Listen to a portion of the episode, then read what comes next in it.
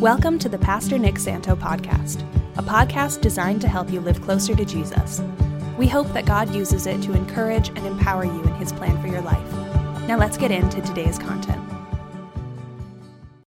We are in Revelation chapter 5, and as I told you, we're starting tonight uh, a new series of studies. I'm calling it Tools, and you know, it kind of leaves leaves the question of uh, what kind of tools are we talking about, and it really isn't so much the tools that God has given us that is the theme, but rather, what are the tools that are in His toolbox, so to speak, or what housing is there, what is there on the walls of His tool shop that He wants to use in our lives, that He uses in our lives in order to shape uh, and, and, to make us. And so I believe that God is going to use this study over the next uh, five weeks, tonight being the first, and then through the month of August to speak to us, to answer questions. Uh, what's he doing? Why is he doing what the things that he does uh, in our lives?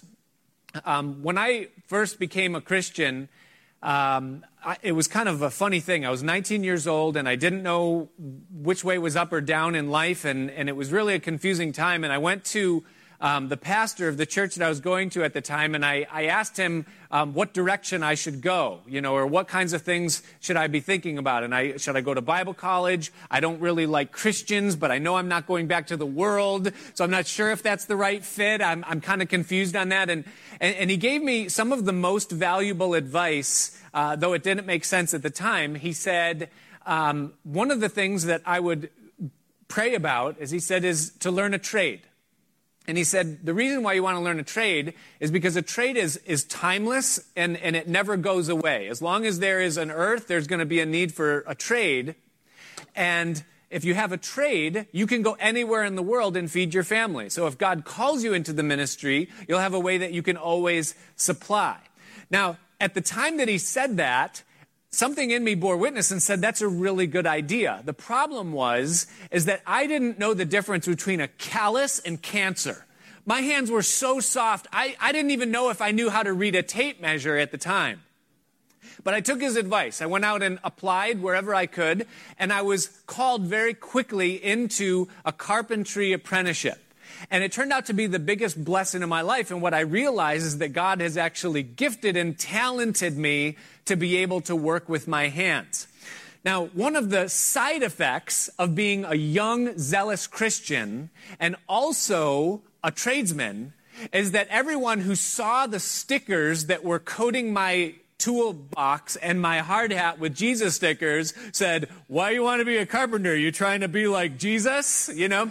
And it kind of became the thing. Well, there's Jesus the carpenter, you know, and I would come on a job and, and this whole thing. And, and it was, you know, they were joking around with me and it was kind of funny, but I didn't like the stigma that was attached to it.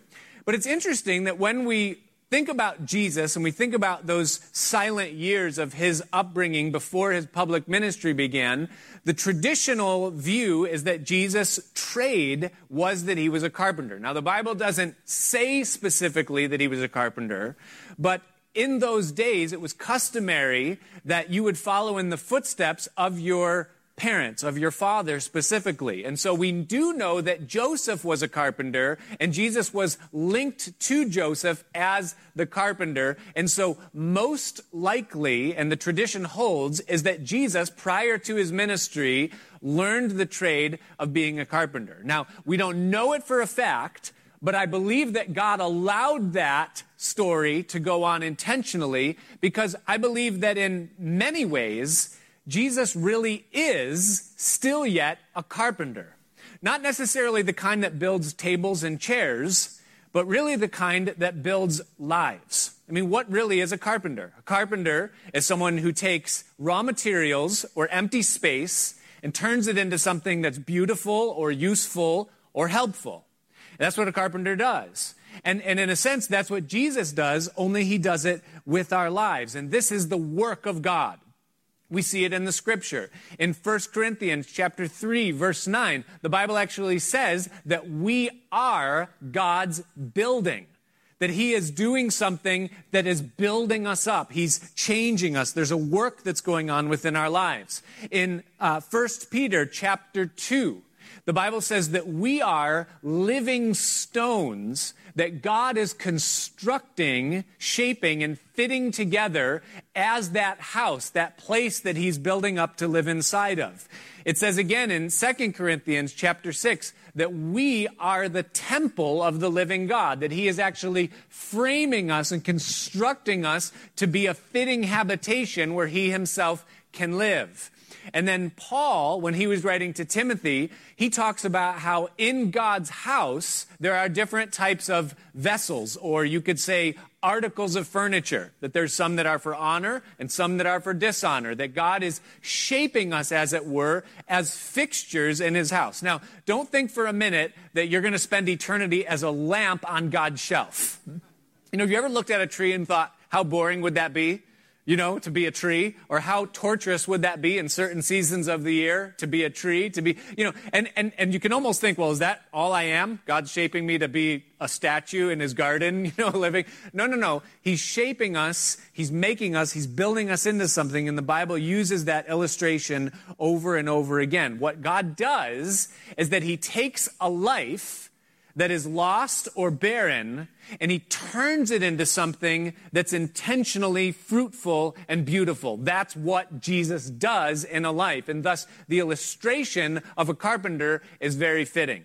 Now, just like a carpenter in the world has tools, things that they use, so also Jesus in the spiritual realm, as he's building our lives up, he has tools that he uses in our lives, things that he employs in order to bring forth the product that he has intended to bring forward. And so I've asked you to turn to Revelation chapter 4. Well, it's actually chapter 5, but I'm going to start in chapter 4 verse 9, and I'm going to read through and, and I'm going to share with you a truth, a declaration that is made concerning Jesus that answers the great question that we need to ask and answer at the beginning of looking at this subject and wanting to apply it to our lives. And so if you would just look with me at Revelation chapter 4, beginning in verse 9.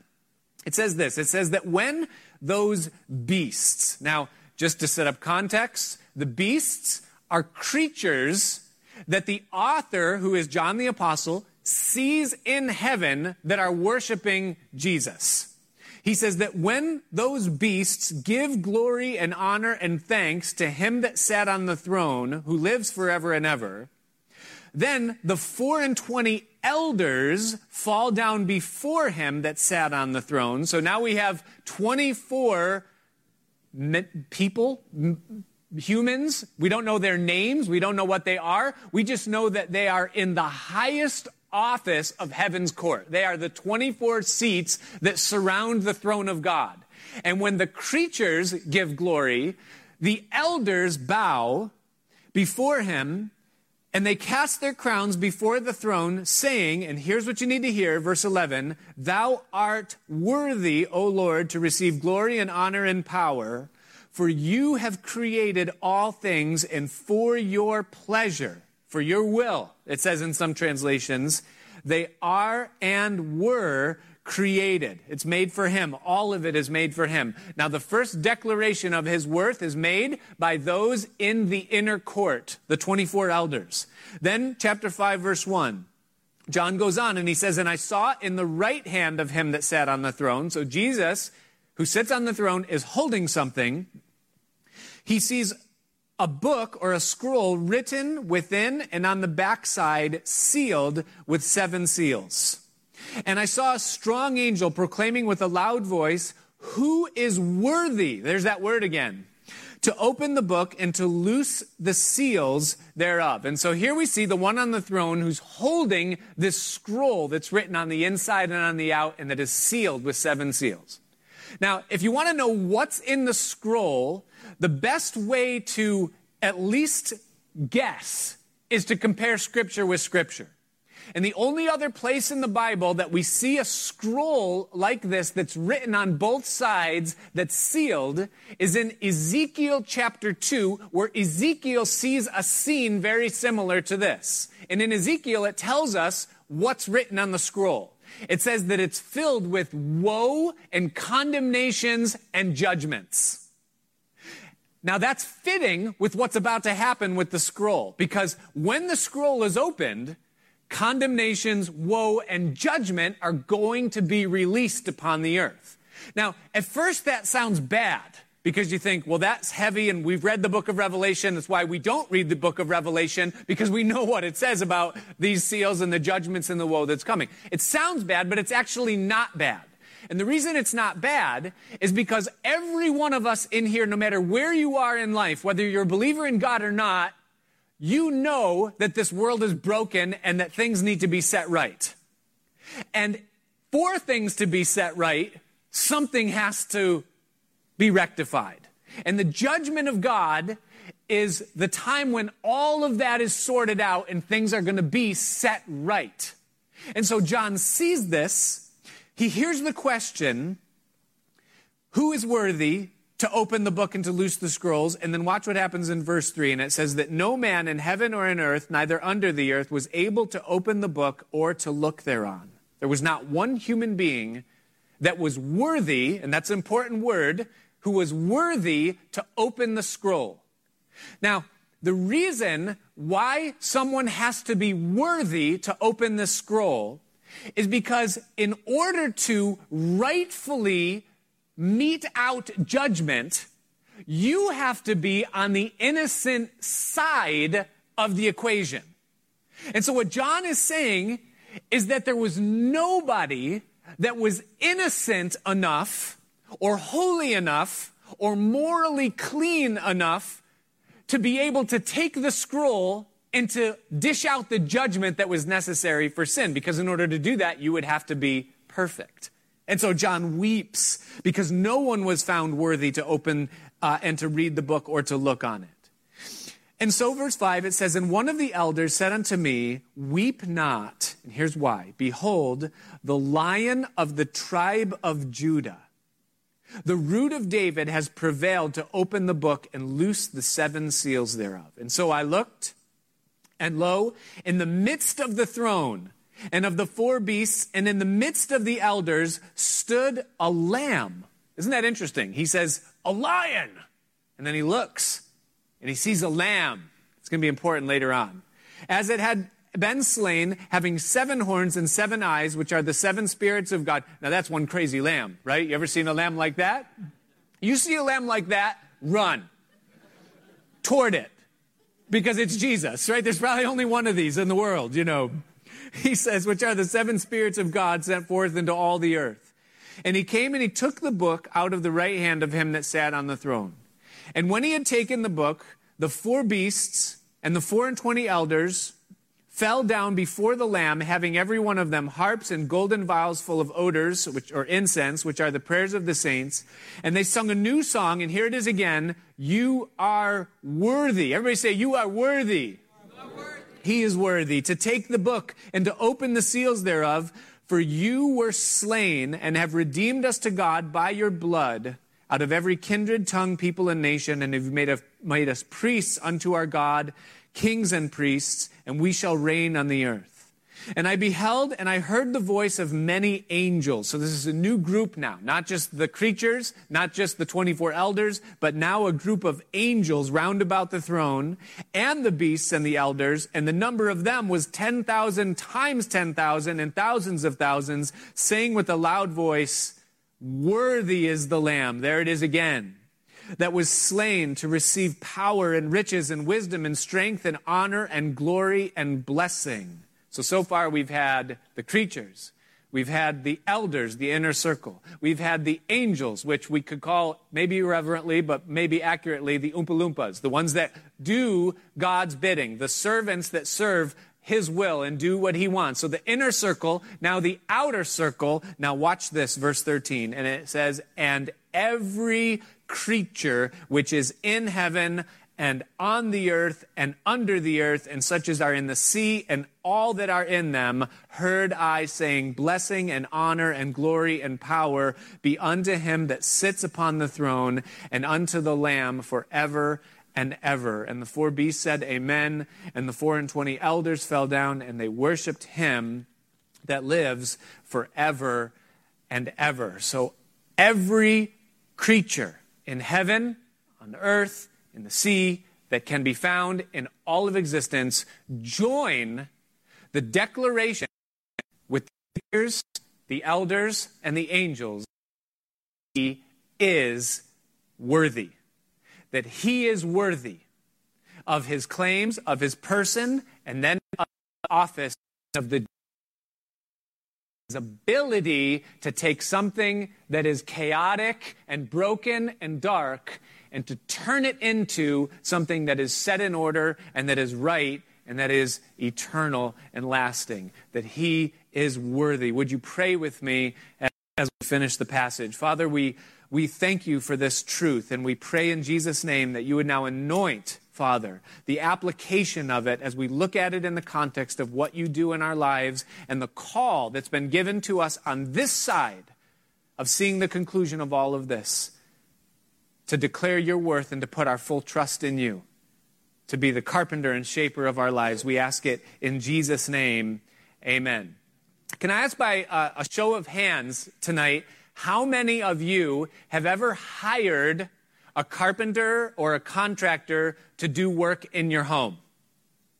If you have a home here, I see a lot of hands going up. It's kind of one of those things that uh, it's like jury duty. Eventually, it's going to be your turn, and you're going to have to do it. You know. Um, now, put your hand back up if doing so turned out to be a nightmare it was a bad it was a bad thing. I see almost as many hands going up on the other side uh, of that. Uh, you know it turns out to be that way. Now because i am a carpenter and and, and have experienced uh, th- this realm in this world i have often um, been the guy that's either been called in to look at a job that needs to be done or the guy that's called in to fix a job that someone else left undone or that just screwed it up uh, and now it needs attention. And I have been that guy before, and it's kind of a it's kind of a strange place, and it's kind of an awkward place because what happens is that there's this there's this kind of invisible exchange that's going on between the customer and the carpenter.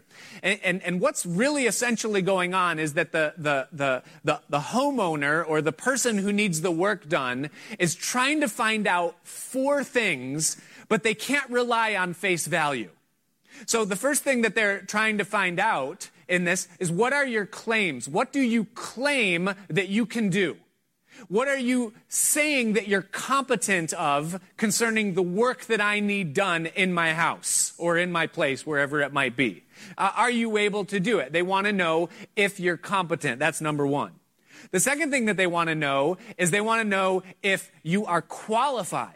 In other words, is this person a hack that simply, you know, says that they can do work, but they don't really do a nice job? Or do they pay attention to detail? Do they know the processes and how things work? And they want to know that if they hire you to do the job, that you can actually do a quality job. So not just what are your claims of what you can do, but what kind of quality is behind those claims. That's what they also want to know. The third thing, and this is a huge one, is that they're trying to find out if this carpenter is actually going to finish the job that he begins. And how many of you have a problem with that ever? They came, they started, you paid them half the money, but then they never showed up again and the job is still undone several years later. It's something that I hear of a lot, and I, I know that many of you have experienced. Is this person actually going to finish the job that they've begun? And then finally, the last thing is how much is it going to cost? And is what I'm going to get worth the price that I'm going to pay? And so there's this exchange happening to try to get the answer to these four questions. And the funny thing is, is that both the customer and the carpenter know that that's what's going on. And so the customer is trying to find out the answer to those questions, knowing that they have to do it without asking outrightly.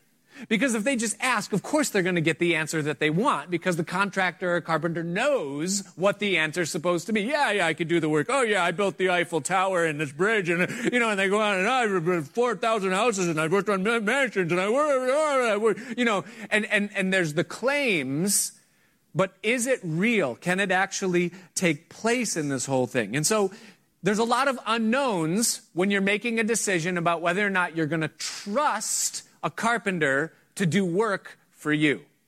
And so you're trying to assess. And so maybe you'll look at the website and see if there's a portfolio of their work, things that you can look at. You're looking for details, you're looking for the scope, you're looking for the size, you're looking for, you know, you want to see if they can do the work. You might consult Angie's List or Home Advisor, something that will give you some indication of their reputation with those that they've done work with before. You might look for a reference or talk to someone you know that has used this person before because you're trying to get a, a feel for them.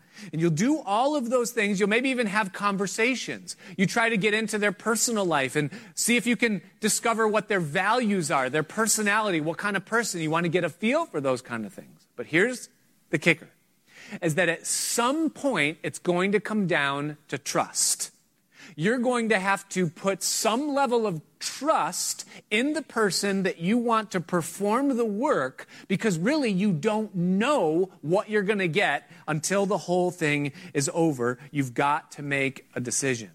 And so tonight, in the remaining time, I want to talk to you about this element or this concept of not trusting any old carpenter, but trusting Jesus, the carpenter from Galilee, who says that he can do a work in your life and build you into something that you can't do yourself. And so the message tonight, and the title's about to go up there right now, is Do you trust the carpenter? Do you trust the carpenter? Now, here's the reality is that your life and my life is nothing more than empty space and raw materials. When we come into the world, that's what we are. We are nothing but a, a canvas of time and a platform of opportunities. We get however much time we get starting on the day that we're born and it extends until the day that we die. That's the time frame within which everything that happens in our life will happen, the time of our life. The platform of our opportunities is the culture that we're born into, the location where we are in the world the region where we are, the, the, the generation that we're in, and what the world is like. That's kind of the, the, the platform of opportunities that, that, that we have in our life. We also have a personality, something that's been given to us by God uniquely that makes us distinct from everyone else. It's a combination of our talents, our interests, our relationships, our education, our mentors, and interactions with people, all of those things shape the personality that develops and grows inside of us. And all of those things represent open space and opportunities. That's what we are. It's just raw materials that make up our life. Now, here's what we do. We come of age where we begin to realize that we have these things, and we begin to try to build our own lives. We stack one thing upon another. We get the best advice that we can. We make decisions according to our desires or the counsel we receive. And we begin to build and we start to do things in our life. But the problem with that is that our vision is greatly impaired. Because we can't see all things clearly. We can't really understand the deep things of our personality and how it fits in our culture and what things are going to look like in the future and how the decisions I make today are going to play out in the future. We can't see very far off. And so our vision is impaired and it's a challenge when we try to build our lives. Our knowledge is incomplete one of the, actually many many things that I had to learn just as a as a regular carpenter that that you would never know without experience or education if somebody told you. A few years ago, um, we had a men's work day here, and we built picnic tables outside of the solid ground. We built five of them with donated wood. So we got the wood for free. The wood happened to be oak. Now, if any of you know anything about wood, you can't use oak for an outdoor application because oak wood doesn't stand up to weather very well. And so if you go outside right now and you look at those five very well constructed picnic tables, you will notice that they look like a 40 year old horse. You ever seen a 40 year old horse? You don't have to jump very high to get on it. You know, why? Because oak doesn't stand up to weather. But here's the problem. You don't know that when you first build because it takes time for those elements to take their toll and you see the problem a little bit down the road. Another thing that I had to learn, there was uh, one time early on in my uh, I wasn't an apprentice anymore, I just didn't know as much as I thought I knew. And I put in a beautiful cedar ceiling in an enclosed porch outside. It was kind of a three season room with screen, screen openings. And I put this beautiful cedar ceiling in, and I used galvanized nails to nail it in. And I didn't know at the time that you can't use galvanized steel on cedar because it reacts with the tannins in the wood.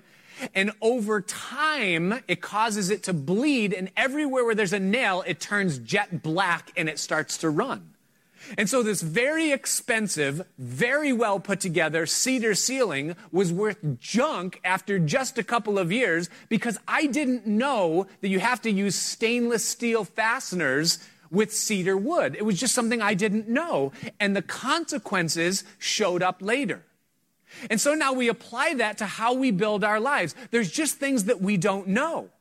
And so we try to build a marital relationship, but we build it on things like sex or money or maybe even just a common interest.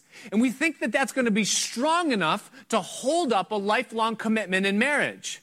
But what we find often years into the relationship is that those things can't sustain a relationship. But we didn't know that going in. We were just going off of the best of our knowledge.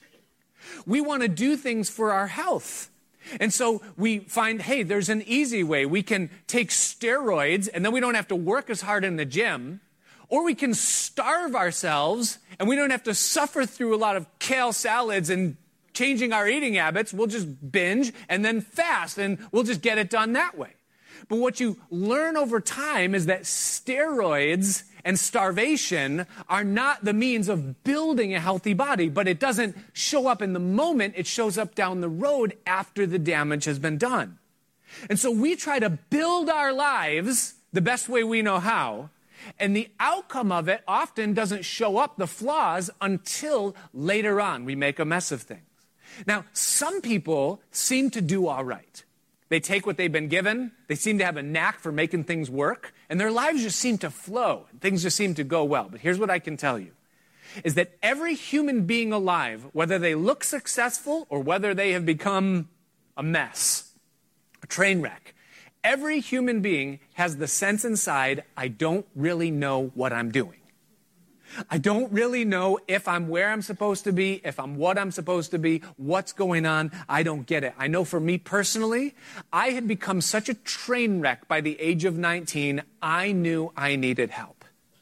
And I heard at that time about a carpenter from Galilee who lived, died, and rose almost 2,000 years ago, that if I would put my trust in him as the author and finisher of my life, that he would know how to take what I am in its totality and turn it into something that I could never figure out how or what it is that he was doing. And I was just enough of a train wreck that I believe that this is the hope that I have to see my life made right, to see my future turn into something that I could never make for myself. And so I came to Jesus. And when I came to Jesus, what I found is that he's a carpenter who makes claims. What are the claims that Jesus makes? He came to my house. I said, Okay, Lord, what do you do in a life? And I consult his promise, his word, and these are the claims that Jesus makes. His claim is that he has a plan and that he knows what he's doing when he purchases a life. It says that in Ephesians chapter 2 verse 10.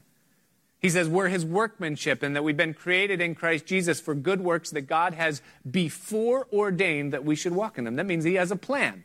He already knows what he's going to do. Jesus said to Peter the first time he saw him, You are shifting sand, but you shall be stable stone.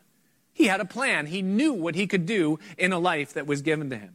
Another claim that Jesus makes is that he can restore the soul. Psalm chapter 23, verse 3, it says that he restores my soul. That's an amazing, amazing claim for someone to be able to make because the soul is invisible.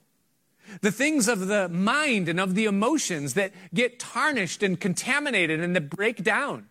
And for him to be able to rehabilitate things that I've damaged deep inside of myself, for him to be able to restore things that I can't even see or touch, that's an amazing claim. He claims that he can renew the mind. Romans chapter 12, verse 2. He says that we're to be transformed by the renewing of our mind. Now, how is that? I can't transform myself.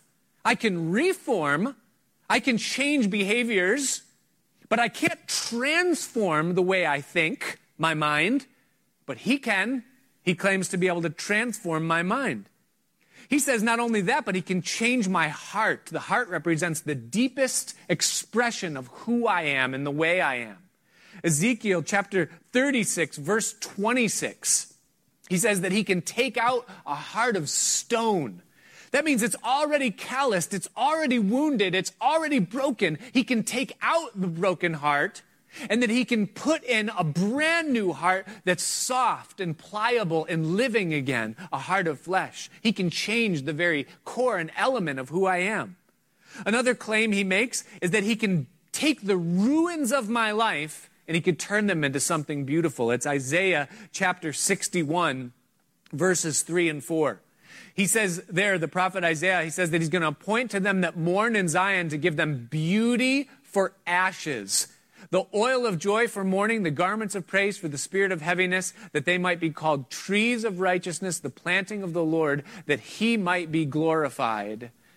Next verse. And they shall build the old wastes, and they shall raise up the former desolations. They shall repair the waste cities, the desolations, listen, of many generations. That means that God can take the mistakes that have been made, that have affected who you are, whether they be the mistakes that you have made or mistakes that have made you the victim of something else or someone else's actions. And God can take the ashes of what those things have caused and produced in your life, and He can turn them into beautiful things, trees that can again be constructed and worked with and built, even things that generations of waste have built up and accumulated. He's able to take those things. He makes another claim in Jeremiah chapter 32. His claim is that nothing is too hard for Him. He says, I'm the Lord, the God of all flesh. Is there anything too hard for me? And then he declares a little bit later on, he says, There is nothing that's too hard for me. Meaning it doesn't matter how messed up or how broken or seemingly void your heart or mind or soul is, nothing is too hard for him to finish what he begins. Another amazing claim, and this can almost come off as arrogant if you think of it in the context of a carpenter trying to sell you on his work. It's John chapter 15, verse 5. And listen to what Jesus says. He says, Without me, it's the end of the verse, you can do nothing. Now, can you imagine a carpenter saying that to you as he comes into your home? You know what? If you don't hire me, this is, room's never going to be anything. You, you almost would say, Thank you for coming. Have a nice day, right there. But Jesus, not only is he saying that he can do all these things in your life, but what he's also saying to you is that if you don't use me, you ain't got no chance. Because there's no one else that can do the things that I can do, and without me, it won't be done. Not only all those other things that are inward, but he also makes promise concerning our bodies. Philippians chapter 3, verse 21. Listen to the verse. It says that he will change our vile body. How many people in here look in the mirror and you feel like that? Ah, this vile body. He says they'll change our vile body that it may be fashioned like unto his glorious body. Now, I wonder if Jesus shows up and, you know, he lets the biceps kind of, you know, I really think Jesus looked a lot more like Dwayne the Rock than he did Michael Phelps. You know what I'm saying? Because otherwise, is, is he making this claim? Like, you know, you come into my house, you look like Michael, Michael Phelps or something, you know, you're just scrawny and whatever, and you're like, you could look like this for three easy payments of, no. But he says that he will change our vile body that it may be fashioned like unto his glorious body according to the working whereby he is able even to subdue all things unto himself. Now, ultimately, he's talking about the upgrade that we await when we see him in glory. But even the physical, he says that he can move. Now, all of these things are claims. These are claims that Jesus makes of things that he can do in our lives, but claims are not equal to outcomes. Claims are weightless claims are words. Outcomes have value. Outcomes have substance. So, what does it look like when someone lets Jesus have access to their inside and their outside, and he, they let him begin to then build their life? What does it look like? Not only do his claims mean something, but is there quality? Can he do it? Can he actually perform? Is there a website is there a Christ advisor? Is there something I can do and look at and see what he does in a life? And the answer is absolutely yes, there is. Because the pages of Scripture, from Abraham and Sarah to Deborah and David to Peter and Paul, the Bible is filled with testimonials and pictures of what God does when He comes into a life. It shows us where they are when, they, when He finds it, and then it shows us where they are when He leaves it.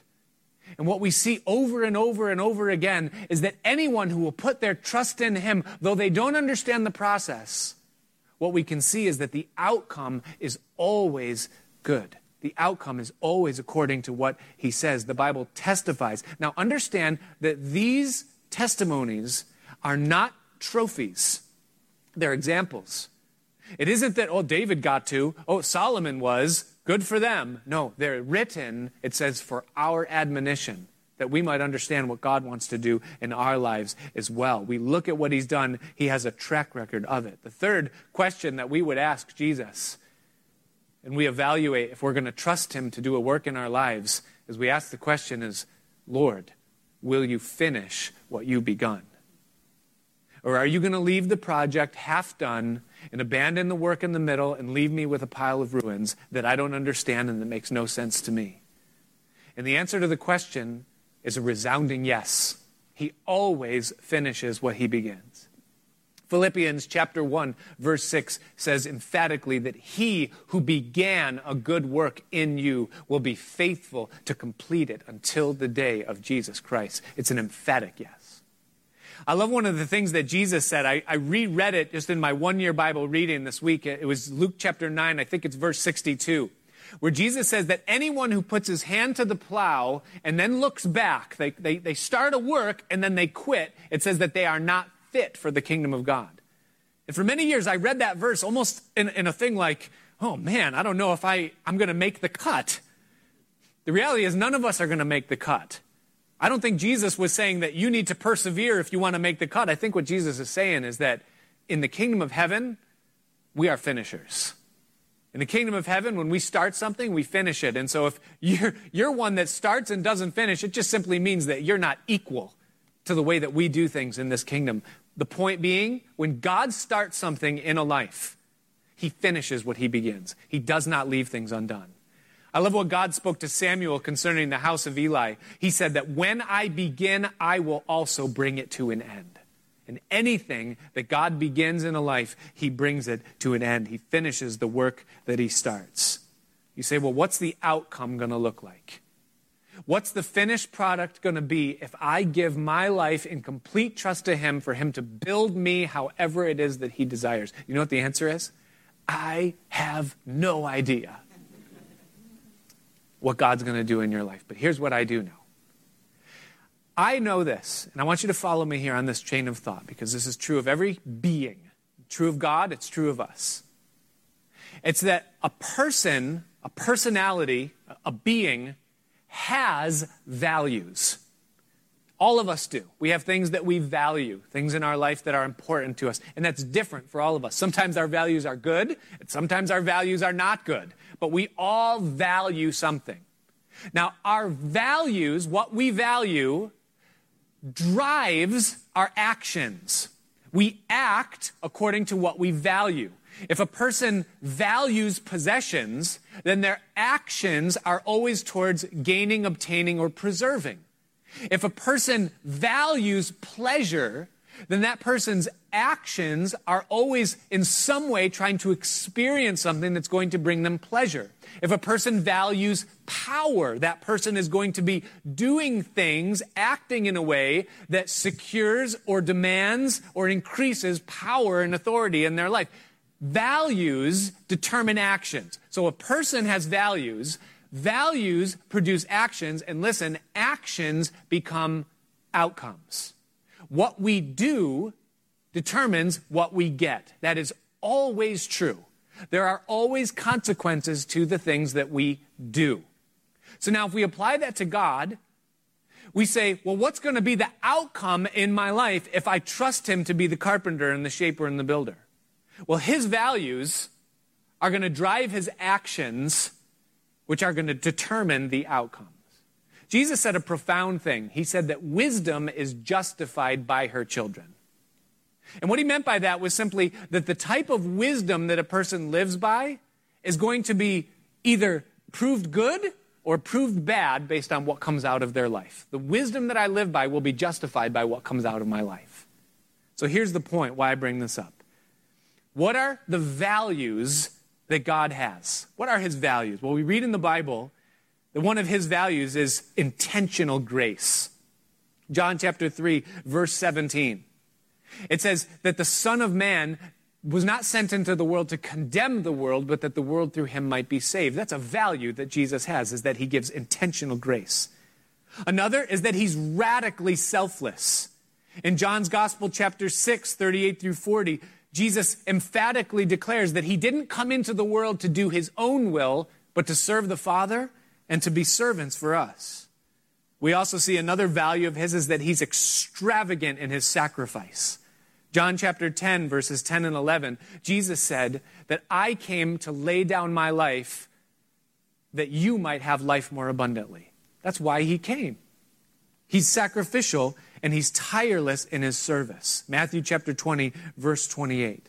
It tells us there, it says that the Son of Man came not to be served, ministered unto, but to serve and to give his life a ransom for many. He's tireless in his service. He's always relentlessly looking out for others. And all of these things, these values that define who God is, ultimately led him to the greatest action of his life, which was the cross of Calvary.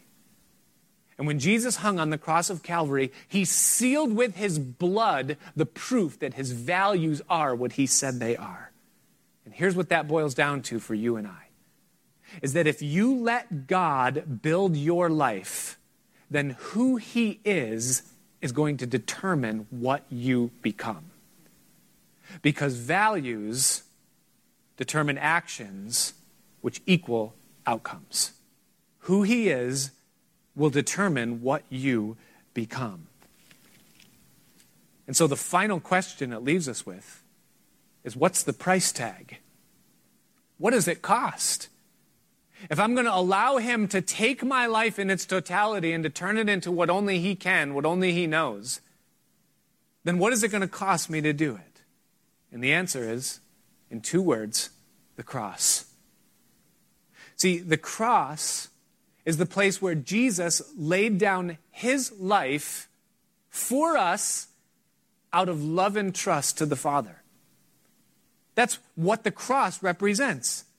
And what Jesus says to us, Mark chapter 8, verse 34, is he says this. He says that he called the people unto him and his disciples also, and he said unto them, Whosoever will come after me, whosoever will follow me, let him deny himself and take up his cross and follow me. What does that mean?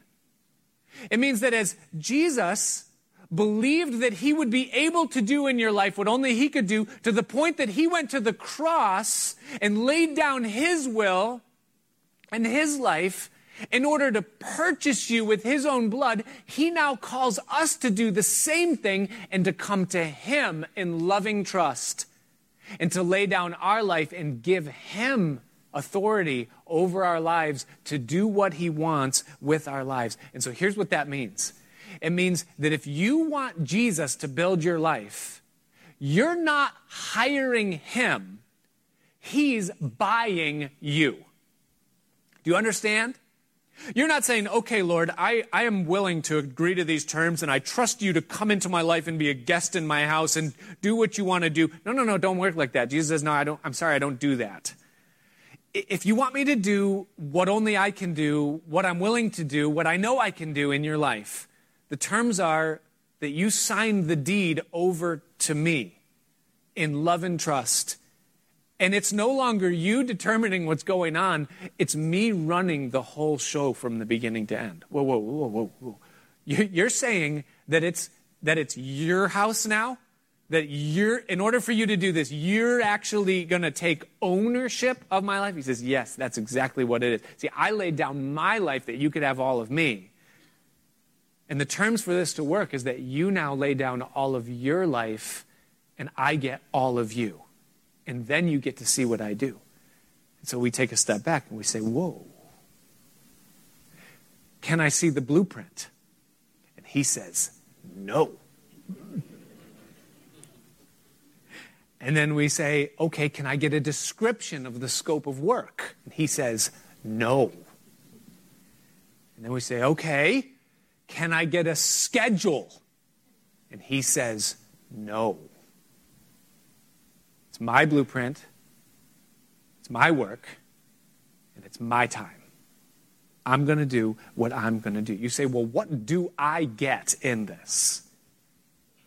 The answer is first of all, you get him. Because Jesus said in Revelation chapter 3, verse 20, He said, I stand at the door and I knock. I stand at the door of your life and I knock. He's a door to door Savior. And he says, if anyone, man is genderless, it's human. If any man open, hear my voice and open the door, he says, I will come in and sup with him and he with me is that when we agree and we let Jesus build our lives, we get Him, we get His presence, we get His Spirit in our lives, we get His voice, we get His comfort, we get His person, we get His love overflowing within us, we get the experience of walking with Him, of partnering with Him in the project as He leads us and blesses us and grows us, and we get to experience every bit of it with Him because He's inside of our life. We get Him. We also get His promise every promise of His word, of what He says that He will do and that He'll complete it, we get His promise. We also get His portfolio, the showcase of what He's done. And we get, and this is the most amazing thing, is that we get the reviews. See, at the beginning of our study, we read Revelation chapter 5. I know that was a long time ago now, but do you remember? And, there were three three or four groups of people in there that made a declaration, right? First, it was the, the, the, the, the creatures, then it was the inner circle. And they declared what? That he is. That's right. And then after the inner circle, you, by the way, do you know if there's corruption in an organization? Who knows about it? The inner circle, right? And the inner circle around Jesus says, yep, he's worthy. Every claim is true. Next, it was the angels. That's the outer circle, the people that serve and run back and forth. If there's a disgruntled body in an organization, who is it? It's the outer circle, right? The ones that are running. And the angels, what do they declare? That he is. And then finally, and this is the clicker because here it is. Ready? Revelation chapter 5. Every creature, and here's what I need you to know. I need you to understand this. Is that Revelation chapter 5 is a future event. It hasn't happened yet. And every creature that is owned by him is there. Do you know who that includes? It includes us. And here's what that means it means that if you say, Jesus, build my life, anytime you want to, day or night, you can do it right now. You can go and you can see a future version of yourself telling yourself that it's worth it. You can say, self that's already there, that sees the finished product, that's at the finish line, is it worth it for me to trust Jesus to build my life completely? And they shout back and they say, He's worthy. It's worth it. Trust Him. I know it doesn't make sense right now. I know it hurts like nothing you've ever felt before in your life, but understand that it's worth it even though you can't see the finish line and it's awesome. Do you guys hear that? It's a future version of you telling you that you can put your trust in Him. There's one more thing that we get in this transaction is that we get to see His tools. What he does allow, though we don't have a blueprint, though we don't have a time frame, though he doesn't explain what he's doing along the way, what we do have is that we have his tools explained to us in Scripture, and that's intentional. And the reason for that is so that when he uses those tools in our life, we might recognize it for what it is, and then it might help us trust him in the process, even though it doesn't make sense. Now, we could exhaust this. We could spend probably a year talking about the different tools of God because it is vast and complicated. But we're going to look at four over the next four weeks.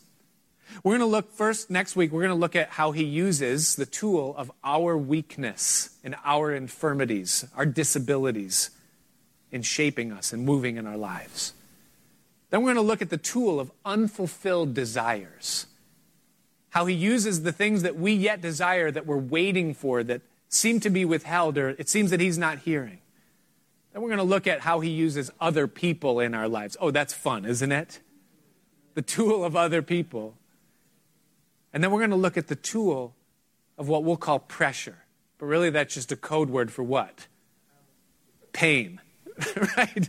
You know, and we're going to look at how God uses these tools to perfect his work. And the purpose and the intent is that we would understand, because we will experience these things, how God is using them and what he's doing in the process. But the question that we close with tonight is this is that is he in your mind right now? Is he worthy? For you to say, Yes, Jesus, I'm willing to take up my cross and lay down my life completely for you, and I trust you. And I ask that question, I want to turn it around on you for a minute. I want to ask you this Was it worth it for him to take up his cross in order to buy you? I mean, think about that for a minute. Why did Jesus go to the cross? He did it to buy you because you were worth it to him. And I wonder now, thinking, considering who he is, if on the other side of him doing it first for you, if you would declare and say, Yes, you're worthy that I would take up my cross for you as well. Do you trust him? The Bible says in Psalm chapter 9, verse 10, it says that they that know your name will put their trust in you. Those that know his character, that know his values, that know who he is, that have tasted of his presence and that know his work, they will put their trust in him to do it. Do you know what the reality is concerning Jesus and his ministry? The reality is that Jesus, as a carpenter, has been thrown off of more jobs than any other ever has. He's been thrown off of a million jobs. That's probably an understatement.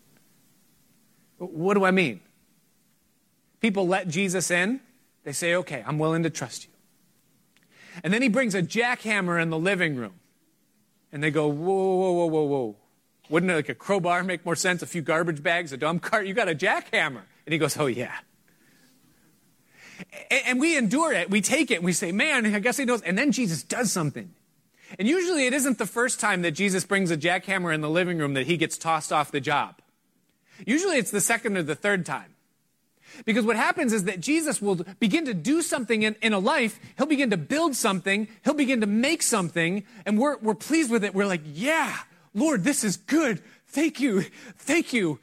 And then he brings the jackhammer and he wrecks it. And we go, whoa, I liked that. That, that was you. You put that there. You brought that into my life. And then we say, I don't, you know, I don't like the way this is going. You know, I, I, prayed for that. I battled for that. And you, there was a breakthrough and now it's gone? Are you, what are you doing? And we get angry. We get off the job. Give it back. I want the keys. I want the contract. I'm taking this back. You're not doing a very good job. You're not faithful. And what's happening oftentimes in circumstances like that is that, yeah, he built something and he put something in your life that was a blessing and was necessary for the season that you were in. But now that season is over, and that thing that was a blessing has become a burden, and he's removing it because what he's doing is bigger than what was a blessing in the past season. And so it requires trust, it requires faith to say, Lord, even though I don't understand, I'm trusting you that what you're doing is wise and what the outcome will be, that it is good. And I ask you this question, and musicians, you guys can come up is that are you willing tonight, whether you're saved already or whether you've never put your trust in Jesus for the first time, are you willing tonight to put your full trust in Jesus? To let Him buy your life because He's the only one that can take the raw materials that make up you and turn them into something beautiful. What's amazing is that the very thing that makes him worthy of the work that He's going to do in our lives is the very starting place for you and I to allow Him to do it. What, what, what do I mean? Did, did you notice in our passage back in Revelation 5 that He was called a lion, but He was seen as a lamb? Behold, the lion of the tribe of Judah has prevailed. He can take it, he's worthy. And then John looked and he said, I saw a lamb. Disconnect there. I don't think you can have more polar opposites than a lion and a lamb. But you realize that the reason he could be called the lion is because he first became the lamb? Jesus as a lamb represents his sacrifice in taking up his cross. And the reason he could become the lion that was worthy is because he first became the lamb who took up his cross. And what he bids you and I to do today is to trust him to the point where we're willing to say, Today, my life, it looks lambish, I'm sheepish, I'm falling apart, I'm broken, I'm undone. I've thrown you, Jesus, off the job a few times, or maybe I've never asked you into my life at all. But today, Lord, I hear your call that you're asking me to take up my cross, to put my full trust in you for the work that you can do in my life. And if you're here tonight and for whatever reason, whether you, you've never even heard the name of Jesus before, before this night right now, or whether you've been walking with him for years, but you took the keys back a long time ago, for some reason something happened and you just said, I don't trust you anymore. You're not trustworthy. I don't get it. But if where you are right now is at a place where you can hear the testimony of those that have run, maybe if you listen, maybe you can hear your own voice calling out to you from a future place saying, He is worthy. Trust Him. What I want to ask you to do is this. In the privacy of your heart, if you're in a place where He does not have complete access to every part. I want you to pray this prayer with me out loud with your voice. Say, Lord Jesus, I believe in who you are. I believe that you love me. I believe that you made me. I believe that you died so that you could buy me. And that you live to build me. And I believe in you. And tonight, I put my trust in you.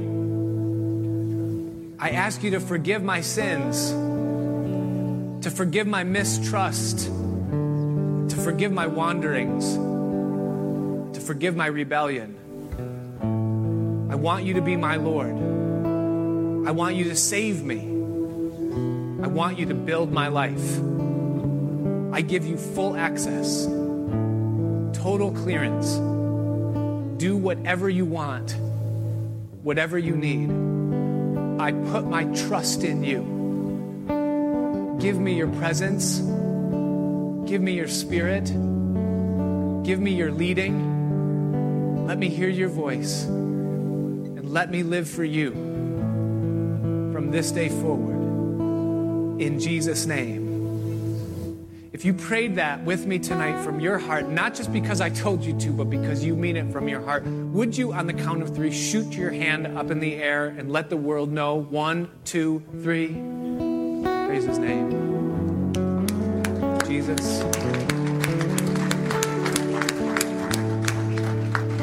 And if you prayed that tonight for the first time and you never knew Jesus, and tonight's the night that you gave your life to him, I want to meet you. There's pastors here. We, we have Bibles to give you, things to just help you, to lead you along the way. And I pray you come back and that you hear how God works in our lives, the things that He uses in His faithful, powerful ways. In Jesus' name. Let's stand together, shall we?